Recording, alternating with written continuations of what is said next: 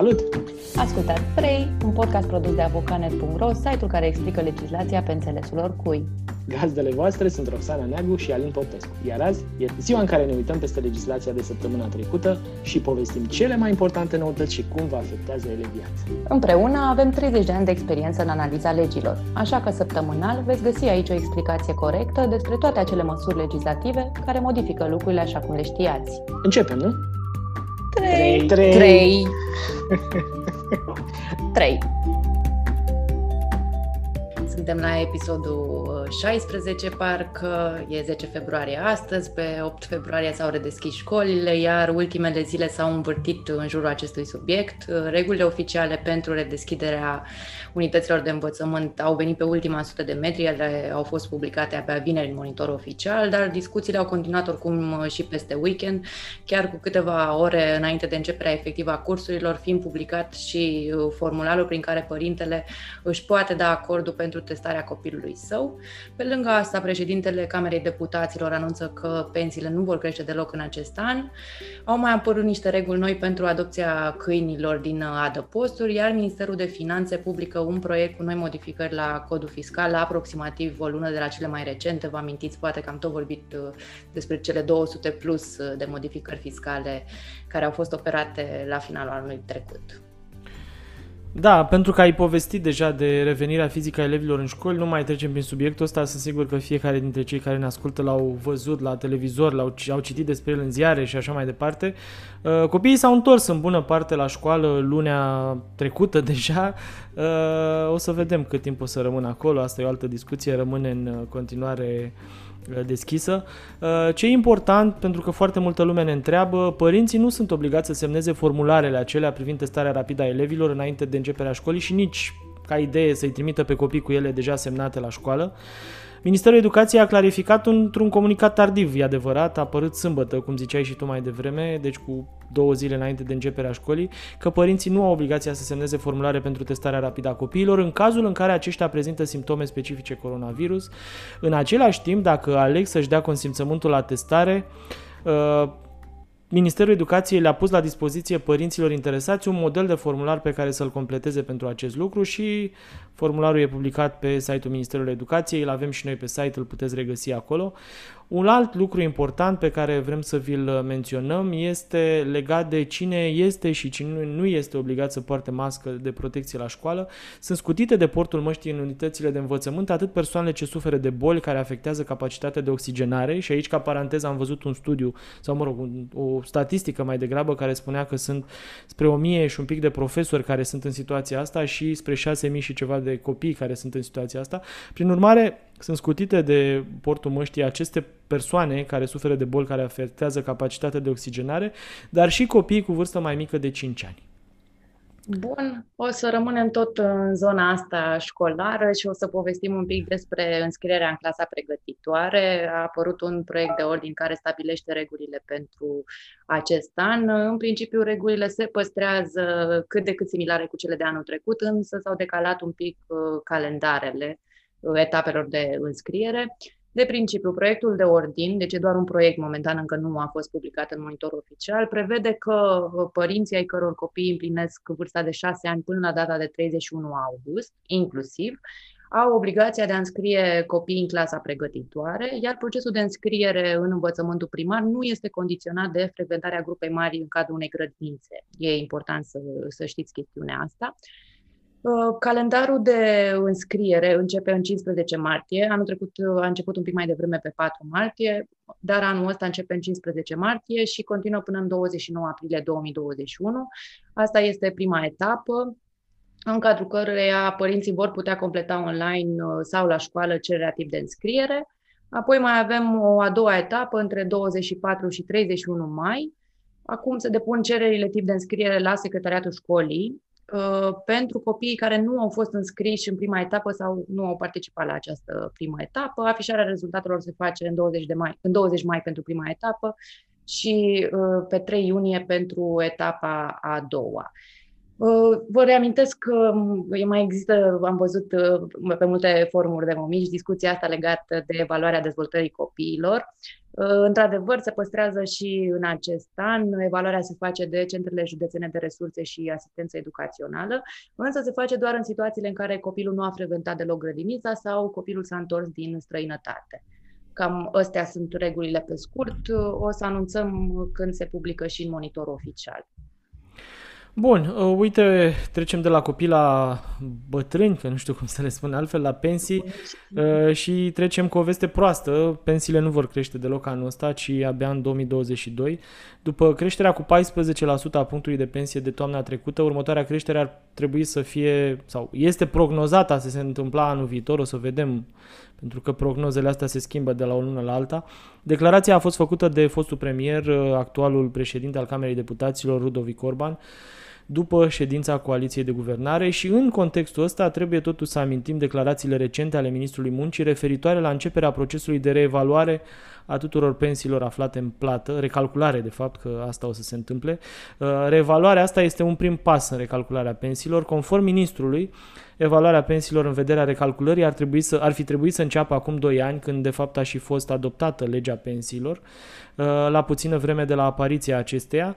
Ministrul a mai declarat și că ia în calcul interzicerea acumulării pensiei cu veniturile bugetare. Am vorbit episodul trecut de lucrul ăsta. Deci, ce trebuie să țineți minte, din păcate, este că pensiile probabil anul ăsta nu o să mai crească cu niciun procent. Anul viitor mai vedem.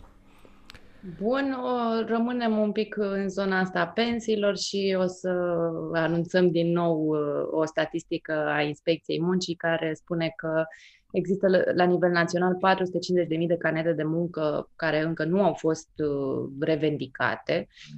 Documentul e foarte important pentru că pe baza lui se dovedește stadiul de cotizare realizat înainte de data de 1 aprilie 2001 și practic este singurul care atestă acest lucru.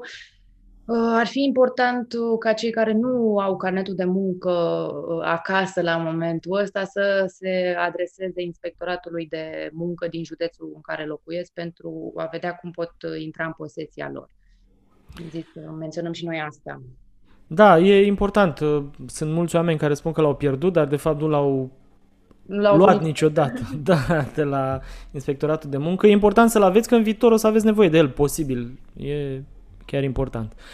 Bun, mergem mai departe la știri, să le zicem, medicale, așa că ăsta e domeniul. Campania de vaccinare anticoronavirus, o vedem mai peste tot. Se pare că astăzi o să debuteze o nouă șarjă de vaccinări cu AstraZeneca. Revenim însă la situația asta mai târziu. Cei cu reacții extrem de puternice la prima vaccinare nu vor mai primi și a doua doză. E o decizie pe care a luat-o acel Consiliu Național care se ocupă de vaccinare, Comitetul Național de Coordonare a Activităților privind Vaccinarea. Printre persoanele care au o reacție violentă sau persoanele care au o reacție violentă a organismului sau așa cum este ea cunoscută, o reacție anafilactică la administrarea primei doze de vaccin împotriva COVID-19, procesul de vaccinare se oprește acolo, fără ca aceste persoane să mai primească și o a doua doză. În cazul acestor persoane, vaccinarea se va putea relua doar dacă se folosește un alt vaccin fabricat după o tehnologie diferită. În instrucțiunile acestui comitet se subliniază și că vaccinarea persoanelor care au fost infectate deja cu boala este permisă, dar vaccinarea poate fi făcută însă după vindecarea persoanelor respective. Cu alte cuvinte, în momentul în care ești încă pozitiv, nu poți să fii și vaccinat cu vaccinuri, oricare ar fi vaccinurile respective. Da, o să mai menționez tot în zona de medicale un proiect nou în ceea ce privește telemedicina. Vă aduceți aminte că ea a fost reglementată anul trecut printr-o ordonanță de urgență.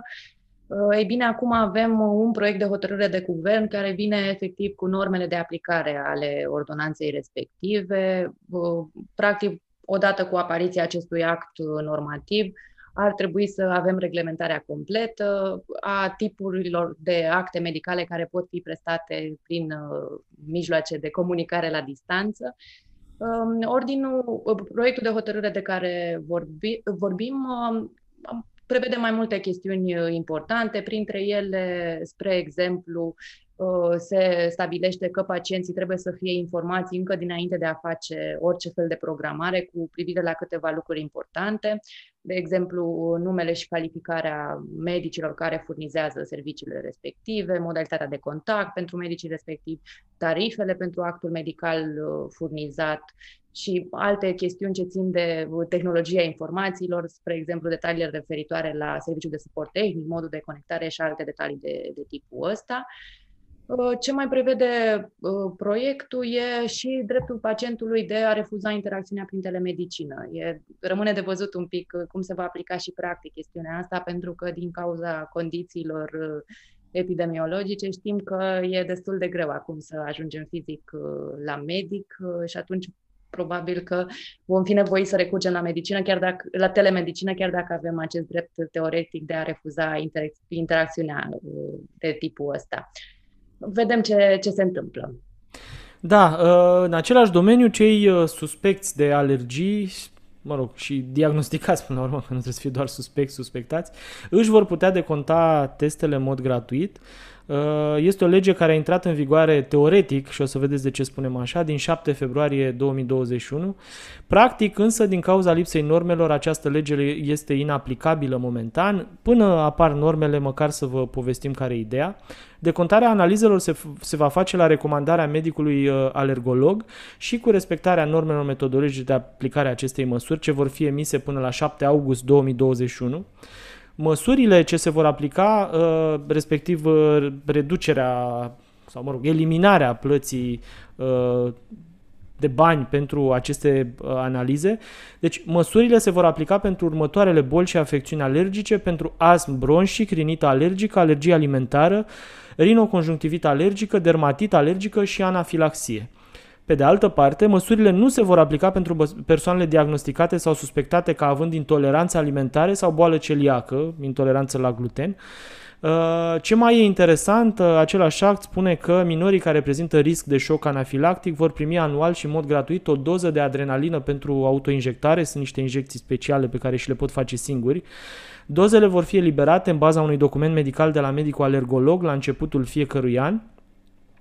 Ce mai este important și mi se pare și chestia asta interesantă pentru a fi menționată, faptul că există anumite instituții care trebuie să se doteze, să spunem așa, în permanență cu doze de adrenalină pentru autoinjectare. În caz contrar, ele vor putea fi sancționate cu amenzi cuprinse între 5.000 și 20.000 de lei și cu aceeași amendă va putea fi sancționată și deținerea unor doze expirate de adrenalină. Hai să vedem care sunt aceste instituții: creșele, grădinițele sau școlile de stat ori particulare, universitățile de stat sau particulare care asigură servicii de masă în cantine studențești, spitalele de stat sau private, cabinetele medicale, inclusiv cele stomatologice de stat sau private, pensiunile sau hotelurile de stat ori private care organizează tabere pentru copii. Prin urmare, dacă vă încadrați în una din situațiile de aici, ar trebui să știți că e important să aveți doze de adrenalină, probabil că în zona spitalelor, cabinetelor medicale se dețin astfel de doze, altfel riscați niște amenzi mari și,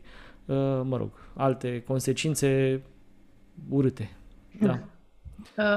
Mergem mai departe, am tot văzut întrebarea asta și prin forum și pe tot felul de grupuri, cum se înregistrează un concediu medical atunci când un salariat are mai multe locuri de muncă. Ne-am gândit să explicăm un pic chestiunea asta și am cerut inclusiv o clarificare de la Societatea Națională de Medicină a Familiei.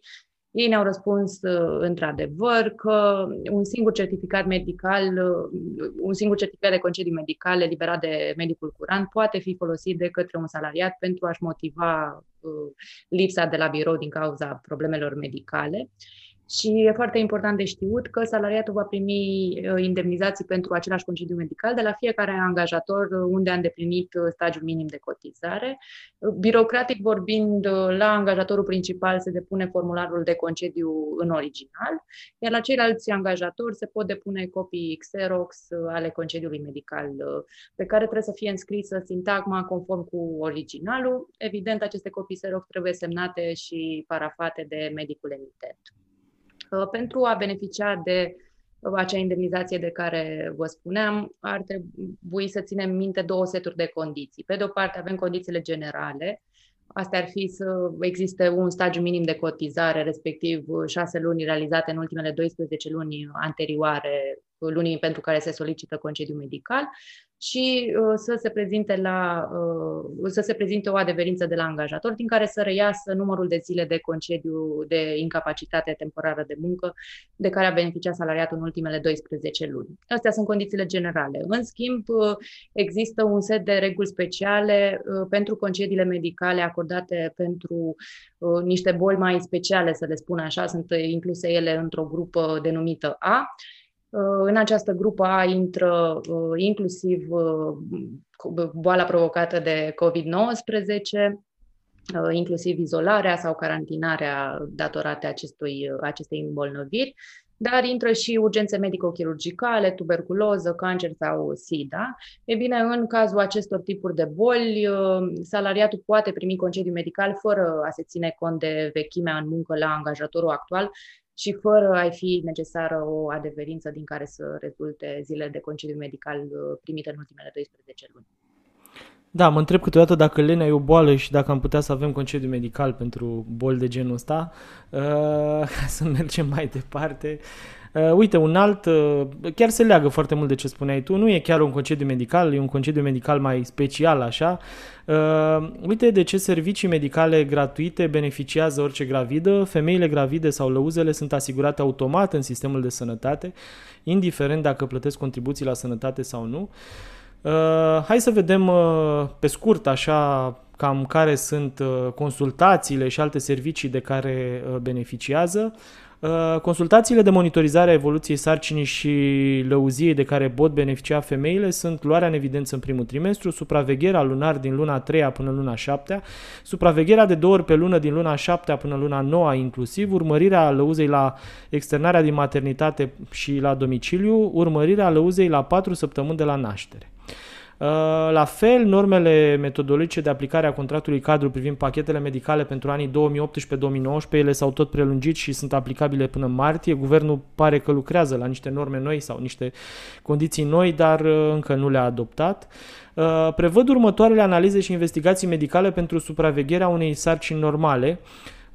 Consultații de specialitate obstetrică-ginecologie, ecografie de confirmare, viabilitate și datarea sarcinii, URS, că mă rog, aici există așa o serie întreagă de analize, TGO, TGP, TSH, VDRL sau RPR, testare HIV la gravidă și așa mai departe. În privința unei sarcini cu risc sunt incluse și alte tipuri de investigații, ecografie, dozare proteine urinare, proteine totale serice, sodiu seric, potasiu seric. Pentru screeningul prenatal care se efectuează în perioada cuprinsă între săptămâna 11 și 19 plus 6 zile de sarcină, sunt prevăzute următoarele servicii medicale, ecografie pentru depistarea anomaliilor fetale, dublu test, triplu test, consultație de specialitate obstetrică-ginecologie și așa mai departe. Trebuie să știți, deci, că nu e nevoie ca gravidele să fie neapărat asigurate într-un serviciu de sănătate, într-un sistem de sănătate sau nu. La fel, nu este neapărat nevoie ca ele să aibă venituri sau nu, pentru că beneficiază în mod gratuit de aceste analize și investigații care sunt cuprinse în pachetele medicale stabilite de guvern. Bun, o să mergem mai departe la o categorie așa mai largă, pe care am denumit-o noi merită menționat sau bine de știut. O să amintesc, spre exemplu, în această categorie de o hotărâre de guvern care a fost publicată luni în Monitor Oficial și care aduce câteva modificări la regulile ce vizează adopția câinilor din adăposturile publice. Spre exemplu, apare o clarificare nouă sau o suplimentare de reguli pentru persoanele care vor adopta mai mult de 2 câini din adăposturile publice. Ele vor avea nevoie de acordul asociațiilor de proprietari sau, o chestiune introdusă acum prin hotărârea de care povesteam, acordul vecinilor înainte de depunerea cererii de adopție. Bine, asta dacă stau la bloc, presupun că la casă... Da, e foarte neclar, asta urmam să zic, actul normativ nu explică despre ce vecini e vorba mai exact. Sunt vecinii, nu știu, ai locatarului din bloc, la modul cei de sus, de jos, stânga, dreapta, cum se face poate la sediile de firmă, dacă știți. La fel, nu știm în ce fel se aplică la casă, spre exemplu, dacă Ai un vecin la 1 kilometru, poate, da, nu știu. E neclar. Asta e, să zicem, o chestiune care vizează efectiv persoanele fizice, însă printre modificările pe care le aduce această hotărâre de guvern publicată luni, se numără și câteva chestiuni care vizează asociațiile și fundațiile care se ocupă cu protecția animalelor.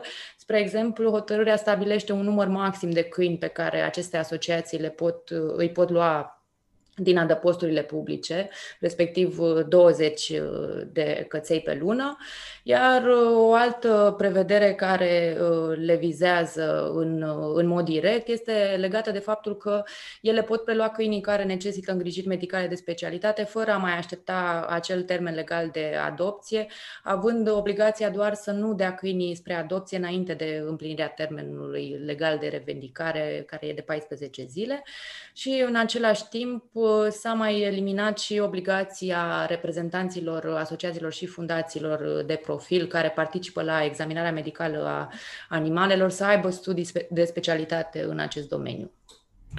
Da, tot în categoria asta bine de știut, sunt sigur că interesează pe mulți oameni pentru că am văzut că programul ăsta are un succes foarte mare. În condițiile în care ați vrea bani de la stat să vă puteți monta sisteme fotovoltaice pe casă, eu știu, pe blocuri, eu știu unde montați în grădină, trebuie să știți că regulile stabilite de ghidul de finanțare a programului ce permite celor interesați să solicite bani de la stat pentru instalarea acestor sisteme fotovoltaice pentru generarea de energie electrică din surse total ecologice a fost modificat luni după ce a apărut un ordin al Ministerului Mediului, Apelor și Pădurilor. Și așa, pe scurt, să vă spun câteva lucruri care s-au modificat. În primul rând, termenul de implementare a proiectelor a fost lărgit, să zicem așa, de la 8 luni cât era înainte, la cel mult 12 luni. Practic s-a prelungit cu încă 4 luni. Apoi, ținând cont de tot contextul ăsta epidemiologic de acum și de faptul că există foarte multe documente care trebuie depuse, între 60 și 80 de file, se spune, pentru fiecare sistem de panouri, depunerea documentației aferente cererilor de decontare a sumelor solicitate se va face doar în format electronic. Apoi, o altă situație pe care o rezolvă ordinul a apărut luni, respectiv situația în care proiectul nu mai poate fi implementat de instalatorul prin care s-a făcut înscrierea. De acum există și o altă variantă, respectiv în cazul ăsta proiectul să poată fi preluat de un alt instalator validat. Până acum nu exista situația asta și se blocau foarte multe lucruri acolo. Nu în ultimul rând, ordinul modifică niște caracteristici tehnice pe care trebuie să le respecte aceste sisteme fotovoltaice, în sensul că se păstrează doar condiția privind puterea minimă de 3 kW a sistemului, dar nu și configurația acesteia. Așa, ca aducere aminte, prin acest program, persoanele fizice pot cere o finanțare nerambursabilă de la stat ce acoperă până la 90% din costurile instalării de panouri fotovoltaice, dar nu mai mult de 20.000 de lei, beneficiarul finanțării fiind obligat să acopere restul de 10%. În cadrul programului amintit, nu beneficiarii sunt cei care depun solicitările online, ci instalatorii validați în program. Prin urmare, ar trebui să găsiți un instalator care este validat în program, să mergeți la el și instalatorul respectiv o să facă pașii necesari pentru a depune cererea de finanțare. Ce ar trebui să mai știți este că în momentul de față se află în desfășurare 2 programe care vizează instalarea de panouri fotovoltaice, mai exact vorbim despre programul pentru gospodăriile izolate și programul care vizează instalarea sistemelor de panouri fotovoltaice pentru producerea de energie electrică în vederea acoperirii necesarului de consum. Pe scurt vorbind, programul privind gospodăriile izolate ajută oamenii care au gospodării izolate, sunt definite cumva în sensul că au o casă situată la o distanță de cel puțin 2 km față de rețeaua națională de distribuție a energiei electrice. Deci vorbim nu de izolare ca vecini, ci de izolare față de sistemul de energie electrică, da? Față de rețea. Oamenii ăștia pot solicita autorităților până la 25.000 de lei pentru cumpărarea și instalarea de panouri fotovoltaice. Banii nu se primesc toți deodată, ci eșalonat pe toată durata implementării și sunt gestionați de către primăria de care aparține respectiva gospodărie. La fel, celălalt program care este în funcțiune în momentul ăsta e așa numitul program Casa Verde. Prin intermediul acestui program mă rog, aici se leagă foarte mult de ce vorbeam mai devreme, prin intermediul acestui program, cei care doresc să-și instaleze sisteme fotovoltaice pentru generarea de curent electric pot cere bani de la stat pentru a le cumpăra și monta. Va trebui însă să apelați la acești instalatori validați, după cum v-am spus mai devreme, că ei sunt singurii care pot să depună documentația și să ceară până la urmă bani de la stat pe lucrurile pe care vi le instalează acasă. Bun, o să merg mai departe cu un ordin al Ministerului Justiției care a fost publicat, vineri în Monitorul Oficial. El vizează salariații din sistemul penitenciar care pot primi o majorare de salariu de până la 75% din salariul de bază în situația în care nu își pot lua zile libere plătite pentru supravegherea copiilor când sunt școlile închise. Vă aduceți aminte că vorbeam anul trecut de o ordonanță de urgență care vizează angajații din această categorie și pentru că activitatea lor nu le permite, cumva s-a găsit această metodă de a le acorda totuși o majorare salarială. Ei bine, ordinul de care vorbesc acum, care a fost publicat vineri în Monitorul Oficial, vine să completeze cadrul legal și să-l definitiveze și stabilește practic condițiile efective în care se poate cere această majorare. Ce ar fi de reținut e că majorarea salarială se acordă unui singur părinte, chiar și în situația în care ambii părinți lucrează în sistemul penitenciar. Iar în situația familiilor monoparentale, părintele salariat are totuși dreptul să primească zilele libere plătite, deci nu poate beneficia de această majorare salarială. Ar fi bine de știut care sunt condițiile pe care trebuie să le bifăm pentru a solicita această creștere. De principiu, salariatul nu trebuie să desfășoare muncă la domiciliu, e logică asta. Perioada pentru care se solicită nu trebuie să se suprapună cu o vacanță școlară. Celălalt părinte al copilului nu beneficiază în același timp de zile libere plătite. Celălalt părinte al copilului nu se poate afla în muncă la domiciliu sau să fie telesalariat. Și o să continui să menționez niște reguli pe care trebuie să le bifeze celălalt părinte. Nu trebuie să se afle nici în concediu de creștere al copilului, nu trebuie să fie asistent personal al unuia dintre copiii aflați în întreținere, nu se poate afla în concediu de odihnă sau fără plată, nu poate avea contractul de muncă suspendat temporar și nu poate realiza venituri impozabile din activități independente, din drepturi de proprietate intelectuală, agricole, silvicultură, piscicultură, practic tot ce ține de zona asta a PFA-urilor și chiar dincolo de asta. Ce ar mai fi de reținut e că dacă bifăm toate aceste condiții și noi și celălalt părinte al copilului, putem solicita această majorare salarială, iar cererile trebuie trimise spre aprobare directorului unității în intervalul 1-3 al lunii curente pentru luna anterioară, împreună cu o serie de documente care să dovedească pe de-o parte calitatea de părinte al copilului în cauză și o declarație pe proprie răspundere a ambilor părinți pentru a arăta că se bifează acele multe condiții de care vorbeam eu mai devreme. Acum și pentru că copiii au revenit la școală, rămâne de văzut în câte dintre localități se mai poate aplica efectiv chestiunea asta, însă cu siguranță ordinul ăsta s-ar putea să fie interesant dacă cumva ne întoarcem în situația de dinainte când începe să mai închidă din școli. Da, și uite, trecem mai departe la un caz inedit. V-am tot povestit și au fost multe articole pe site care au spus așa multe detalii despre ce înseamnă din perspectiva protecției datelor să-ți pui o cameră video la casă, la bloc, habar n-am, să o instalezi undeva. Discuția este relativ simplă. Camera video ar trebui să-ți supravegheze proprietatea ta și nu să supravegheze strada sau proprietate publică, să zicem așa. Dacă, eu știu, supraveghându-ți ție proprietatea într-o mică bucată de ecran se vede și strada, asta e o discuție. Dar dacă se vede strada 99% și restul proprietatea ta, atunci s-ar putea să ai niște probleme din perspectiva GDPR, chiar dacă ești persoană fizică și în teorie te-ai putea gândi că nu ți se aplică. Pornind de aici, în Spania a fost un caz interesant. Autoritatea de protecție a datelor a amendat o persoană fizică cu 1200 de euro pentru că avea instalate mai multe camere de filmat pe casă într-un mod necorespunzător regulilor prevăzute de GDPR.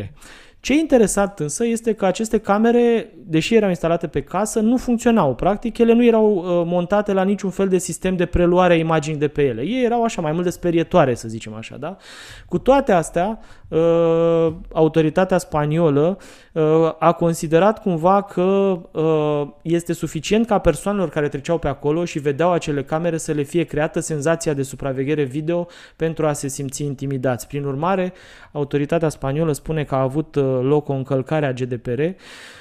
Eu, mă rog, am o opinie puțin contrară, dar până la urmă ce decid autoritățile e important, pentru că altfel doar în instanță poți să mergi să desfaci aceste decizii.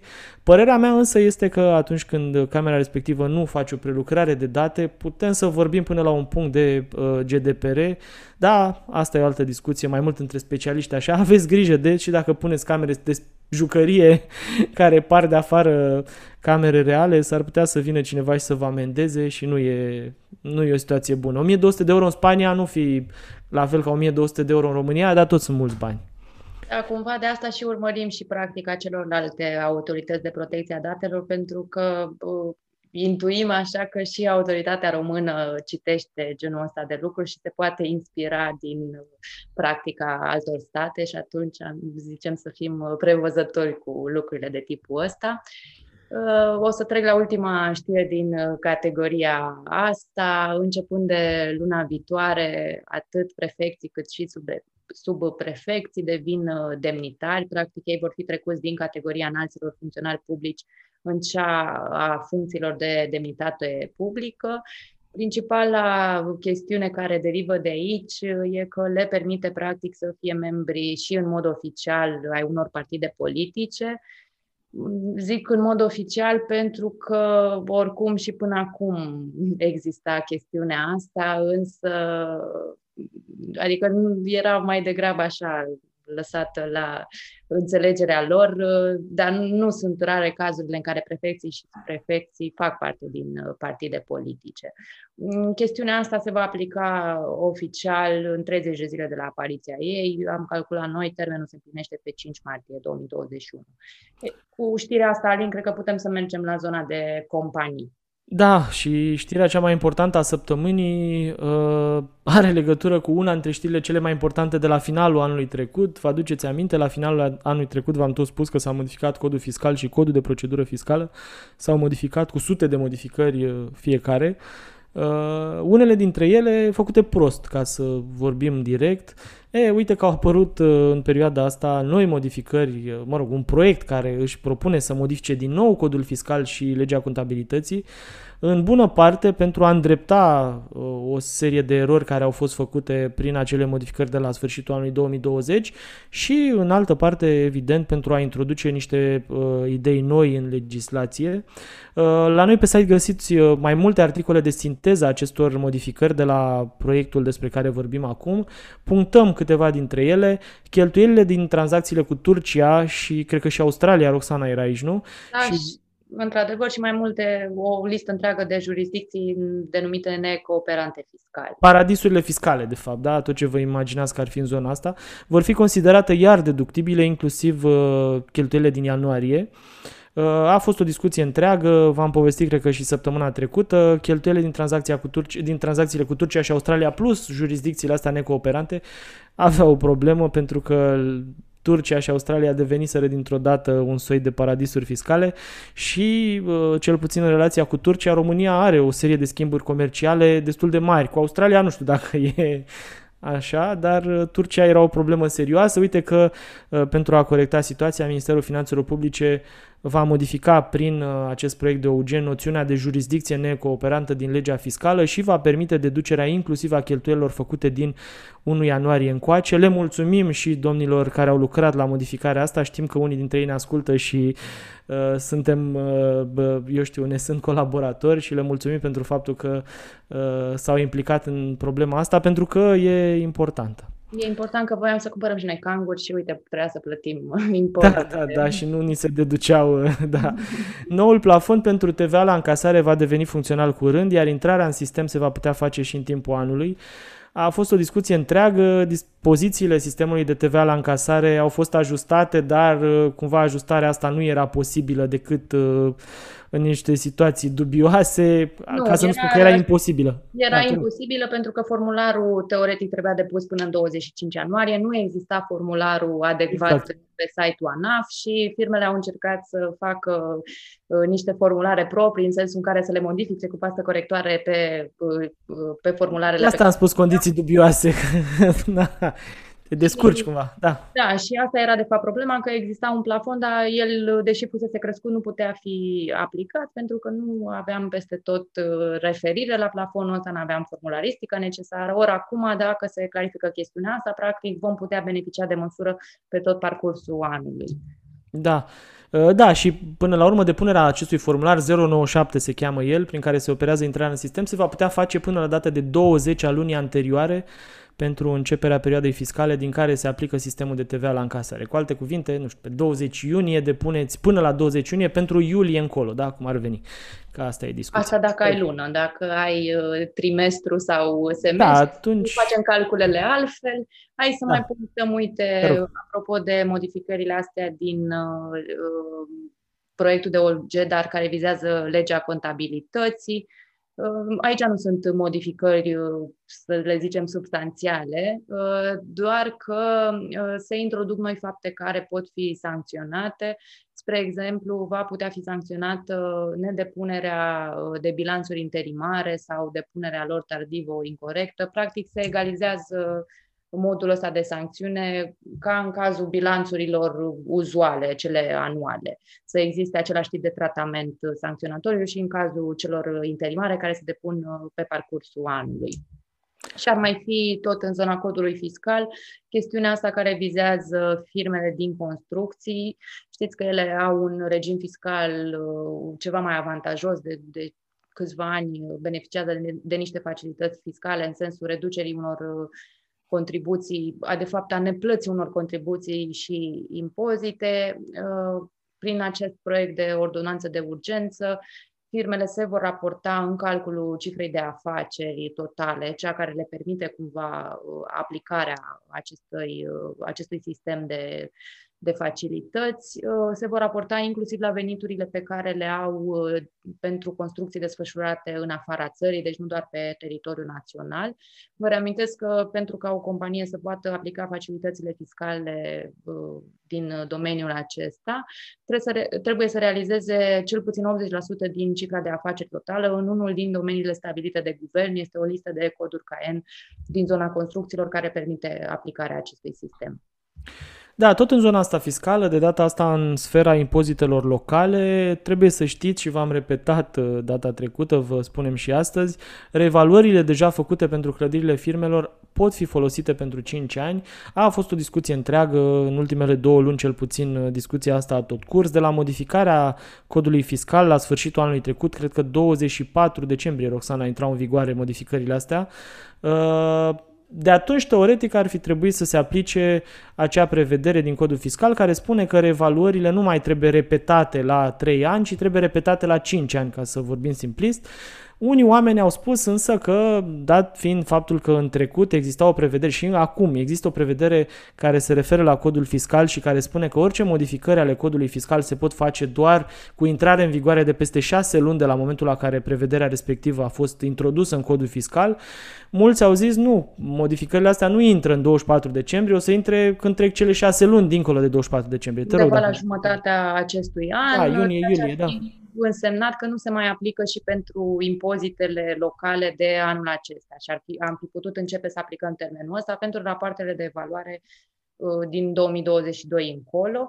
Cei mai afectați erau practic cei cu contribuabili care aveau rapoarte de evaluare cu anul 2018, pentru că practic vechiul termen de 3 ani ar fi expirat anul ăsta și atunci ei nu știau dacă refacem raportul de evaluare ca să beneficiem de impozite, ca să nu ne crească impozitele, sau putem să mai așteptăm încă 2 ani. Noi am întrebat... Și confuzia, scuză-mă că te întrerup, confuzia a fost cumva adâncită, să zicem, și de Anevar, de Asociația Evaluatorilor, care a publicat pe site faptul că ar intra în vigoare în iulie chestia asta. Da, acolo noi, toată lumea s-a... Noi am scris, noi și alți consultanți fiscali cu care am mai discutat, toți am considerat că intră în vigoare în 24 decembrie, apoi a venit comunicatul Anevar pe finalul anului, dacă ne aduc bine aminte, sau la începutul anului, în ianuarie, care a zis că o să intre în vigoare, parcă în iunie se împlinea termenul, ori după aia au mai discutat, s-au mai consultat și au revenit pe comunicarea inițială și au zis că nu se aplică din 24 decembrie, deci va avea incidență și pentru anul fiscal 2021 și pentru rapoartele de evaluare de anul ăsta. Și acum asta e ultima chestiune pe care o știm. Da, să sperăm că nu se modifică iar, dar asta e o altă discuție. Noi am vorbit cu consultanții de la PVC, Andreea Mitiriță ne-a explicat că reevaluările făcute de firme în 2018 și 2019 pot fi folosite automat pentru impozitul local aferent unei perioade de 5 ani fără alte formalități. Deci, practic, dacă am o evaluare făcută în 2018 și ea ar fi expirat pe vechiul termen anul ăsta, pot să o folosesc încă 2 ani și este la fel de valabil. La fel, dacă am un an 2019, o să-mi expire 2024, practic, probabil, 2024 da. Sau cât e. Da, exact. Matematica la zi. Da. Uite, hai să vorbim mai departe și de o altă regulă care e importantă. S-au oficializat noile reguli ale amânării ratelor la creditele firmelor. Până acum, pentru cei care au avut nevoie sau interesat, poate, trebuia obținut un certificat de stare de urgență care nu era greu de obținut, însă trebuia obținut de la Ministerul Economiei, Roxana, sau de unde? Mă rog, trebuia obținut de la stat, să zicem așa, de la o instituție a statului, da? Care se emită o certificare a faptului că în cifra noastră de afaceri a fost o scădere, eu știu, brutală. O anumită, da, brutală, 25% parcă era sau nu știu, erau niște procente pe care le atesta acea instituție a statului cumva prin intermediul acelui certificat care era de mai multe culori, mă rog, ca la Asterix și Obelix, erau niște filme cu certificatul galben, te duceai acolo, îți dai certificatul și cu certificatul ăla te duceai la alte instituții să arăți că tu de fapt ai avut o problemă, nu? Da, a fost un document util mai mult în primele luni de pandemie. Cu ajutorul lui puteai să obții diverse măsuri sociale pe care le pregătise guvernul. Între timp, utilitatea lui a tot scăzut și așa ajungem și la cazul de astăzi. Oricum, ca idee, acest certificat nu mai poate fi obținut.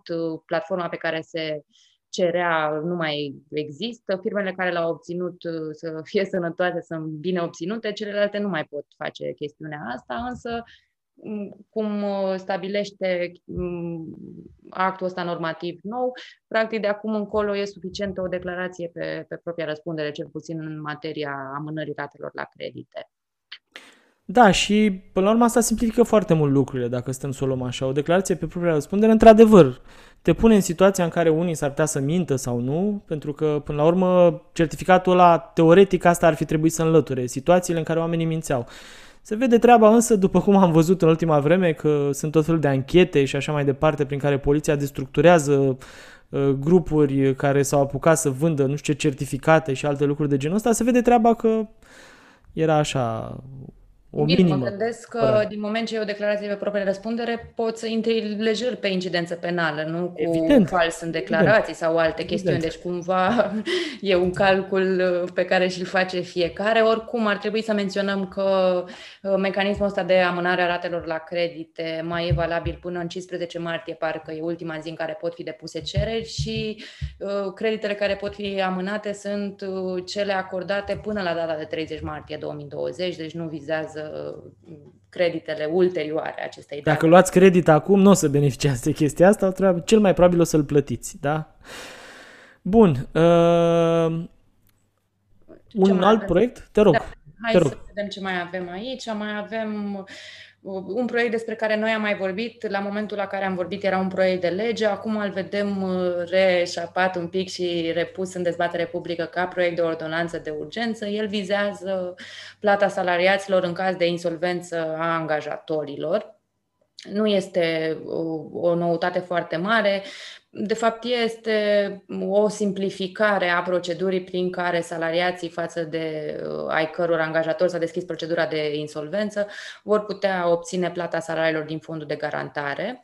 E un fond de garantare pentru plata creanțelor salariale constituit cumva fix pentru genul ăsta de situații în care firma intră în insolvență. Cum ziceam, măsura a fost inițial propusă printr-un proiect de lege, însă guvernul a transformat-o într-un proiect de ordonanță de urgență pentru că ordonanțele se și adoptă ceva mai ușor și mai rapid, deci șansa să se aplice mult mai devreme este mai mare. Un proiect de lege trebuie să treacă printr-un parcurs legislativ mult mai lung, trebuie să meargă în ambele camere, să fie dezbătut și votat de fiecare dintre ele și abia apoi să fie publicat în monitorul oficial, ceea ce ar îngreuna foarte mult chestiunea asta. Acum dispare practic un document care se cerea, nu se mai cere de acum încolo. Vă invităm oricum pe site să citiți în detaliu că e o chestiune importantă pentru firmele aflate în insolvență. Da, și uite, mergem mai departe. Există un proiect acum la Ministerul Muncii și Protecției Sociale care se referă la regulile de aplicare pentru detașarea transnațională de salariați. Așa, ca și context, legislația privind detașarea transnațională a fost modificată în a doua jumătate a anului 2020.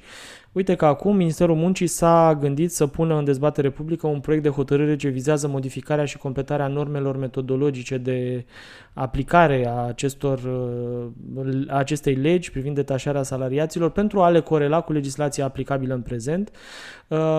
Printre lucrurile care sunt importante acolo, spre exemplu, în cazul detașărilor de peste un an, legea de care vă spuneam, cea din 2020, stabilește că întreprinderea utilizatoare trebuie să acorde lucrătorilor detașați toate condițiile de muncă și de încadrare muncă aplicabile acestora potrivit legislației naționale și contractele colective de muncă și așa mai departe. Cu alte cuvinte, dacă trimiteți lucrători în Germania sau în Franța sau în Italia, ar trebui ca ei să fie plătiți la nivelul salariului și bonusurilor și alte lucruri de genul ăsta de acolo, da? Nu cele aplicabile în România, salariul minim, spre exemplu, sau alte lucruri de genul ăsta.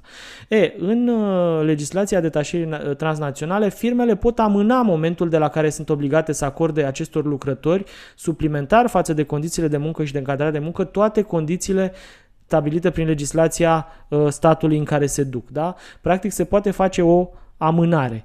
Concret, cu condiția transmiterii unei notificări motivate la Inspectoratul Teritorial de Muncă în a cărui rază teritorială prestează activitatea salariații detașați, obligația poate să nu se aplice după 12 luni, ci după o perioadă mai lungă de timp a detașării transnaționale, ce nu poate depăși însă 18 luni. Există o serie de lucruri pe care această notificare trebuie să le cuprindă: instituția destinatară, identitatea întreprinderii, măsura cu caracter transnațional corespunzătoare situației de detașare, motivele invocate pentru amânare și așa mai departe. Această notificare se va transmite ori în scrisoare normală, să zicem așa, ori prin depunere directă sau transmitere prin servicii poștale sau curierat, dar se poate transmite și în format electronic prin e-mail sau prin completarea online a unui formular ce va fi accesibil în următoarea perioadă pe o platformă unică gestionată de Inspecția Muncii.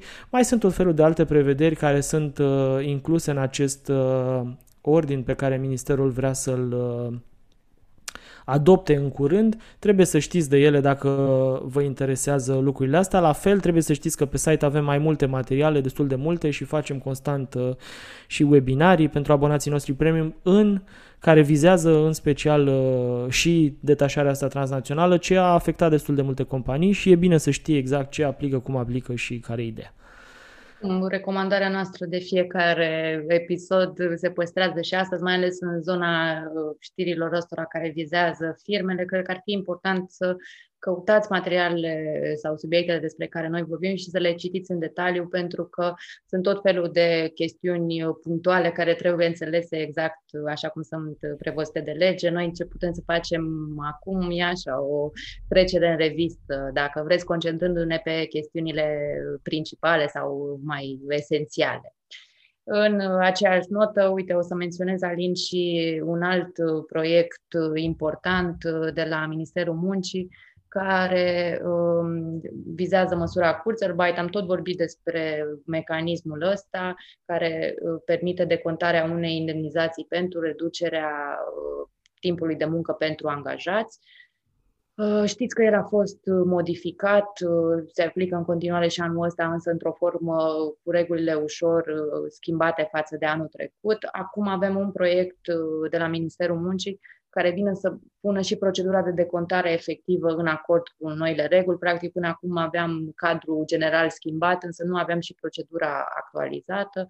Ori proiectul de la Ministerul Muncii tocmai asta își propune să facă. El stabilește efectiv procedura de decontare și de plată. Știm că, cel puțin așa scrie în forma pe care au lansat-o în dezbatere publică, că e nevoie de o cerere a angajatorilor pentru decontarea acestei indemnizații Kurzarbeit, care trebuie să fie însoțită de o serie de documente pentru angajatorii de tip SRL, societăți comerciale. E nevoie de o copie a deciziei privind reducerea timpului de muncă semnată de angajat că a luat la cunoștință de această schimbare în programul său. Mai este nevoie de o balanță de verificare care demonstrează diminuarea cifrei de afaceri din luna anterioară aplicării măsurii cu cel puțin 10% față de luna similară din anul anterior sau luna precedentă. Mai e nevoie de un acord încheiat cu reprezentanții sindicatului din cadrul unității, acolo unde există astfel de formațiuni, sau acolo unde nu există, este nevoie de un reprezentant măcar al salariaților, care să se refere la procentul din numărul de salariați pentru care s-a dispus reducerea timpului de muncă. Apoi o să mai fie nevoie de o listă a salariaților care beneficiază efectiv de indemnizația Kurzarbeit și o copie de documentelor de plată ale salariilor cu evidențierea plății indemnizațiilor. Vă aduceți aminte că această indemnizație, fiind un sistem de cont, trebuie întâi plătită de companie și ulterior recuperată de la stat. Lista este oarecum similară și pentru alte tipuri de entități, alte tipuri de angajatori, cum sunt, eu știu, poate PFA-urile. În cazul acestora se depun cam aceleași documente, cu excepția balanței lunare de verificare, dar și acest document fiind înlocuit cumva cu registrul jurnal de încasări și plăți, care e o chestiune în oglindă. De principiu, toate documentele astea trebuie depuse până la data de 25 a fiecărei luni pentru plata indemnizației din luna anterioară. Și chiar vorbeam în cadrul conferințelor practice avocanet.ro săptămâna trecută. Ne explica Dana Stase că acest mecanism trebuie, sau mă rog, aplicarea mecanismului trebuie analizată de la lună la lună și să ne asigurăm că respectăm condiția aceea cu diminuarea cu 10% și de fiecare dată să facem analiza asta ca să ne asigurăm că putem să aplicăm fără probleme sistemul și să nu ne trezim ulterior cu controale sau, eu știu, să fim puși să dăm bani înapoi sau alte chestiuni de tipul ăsta.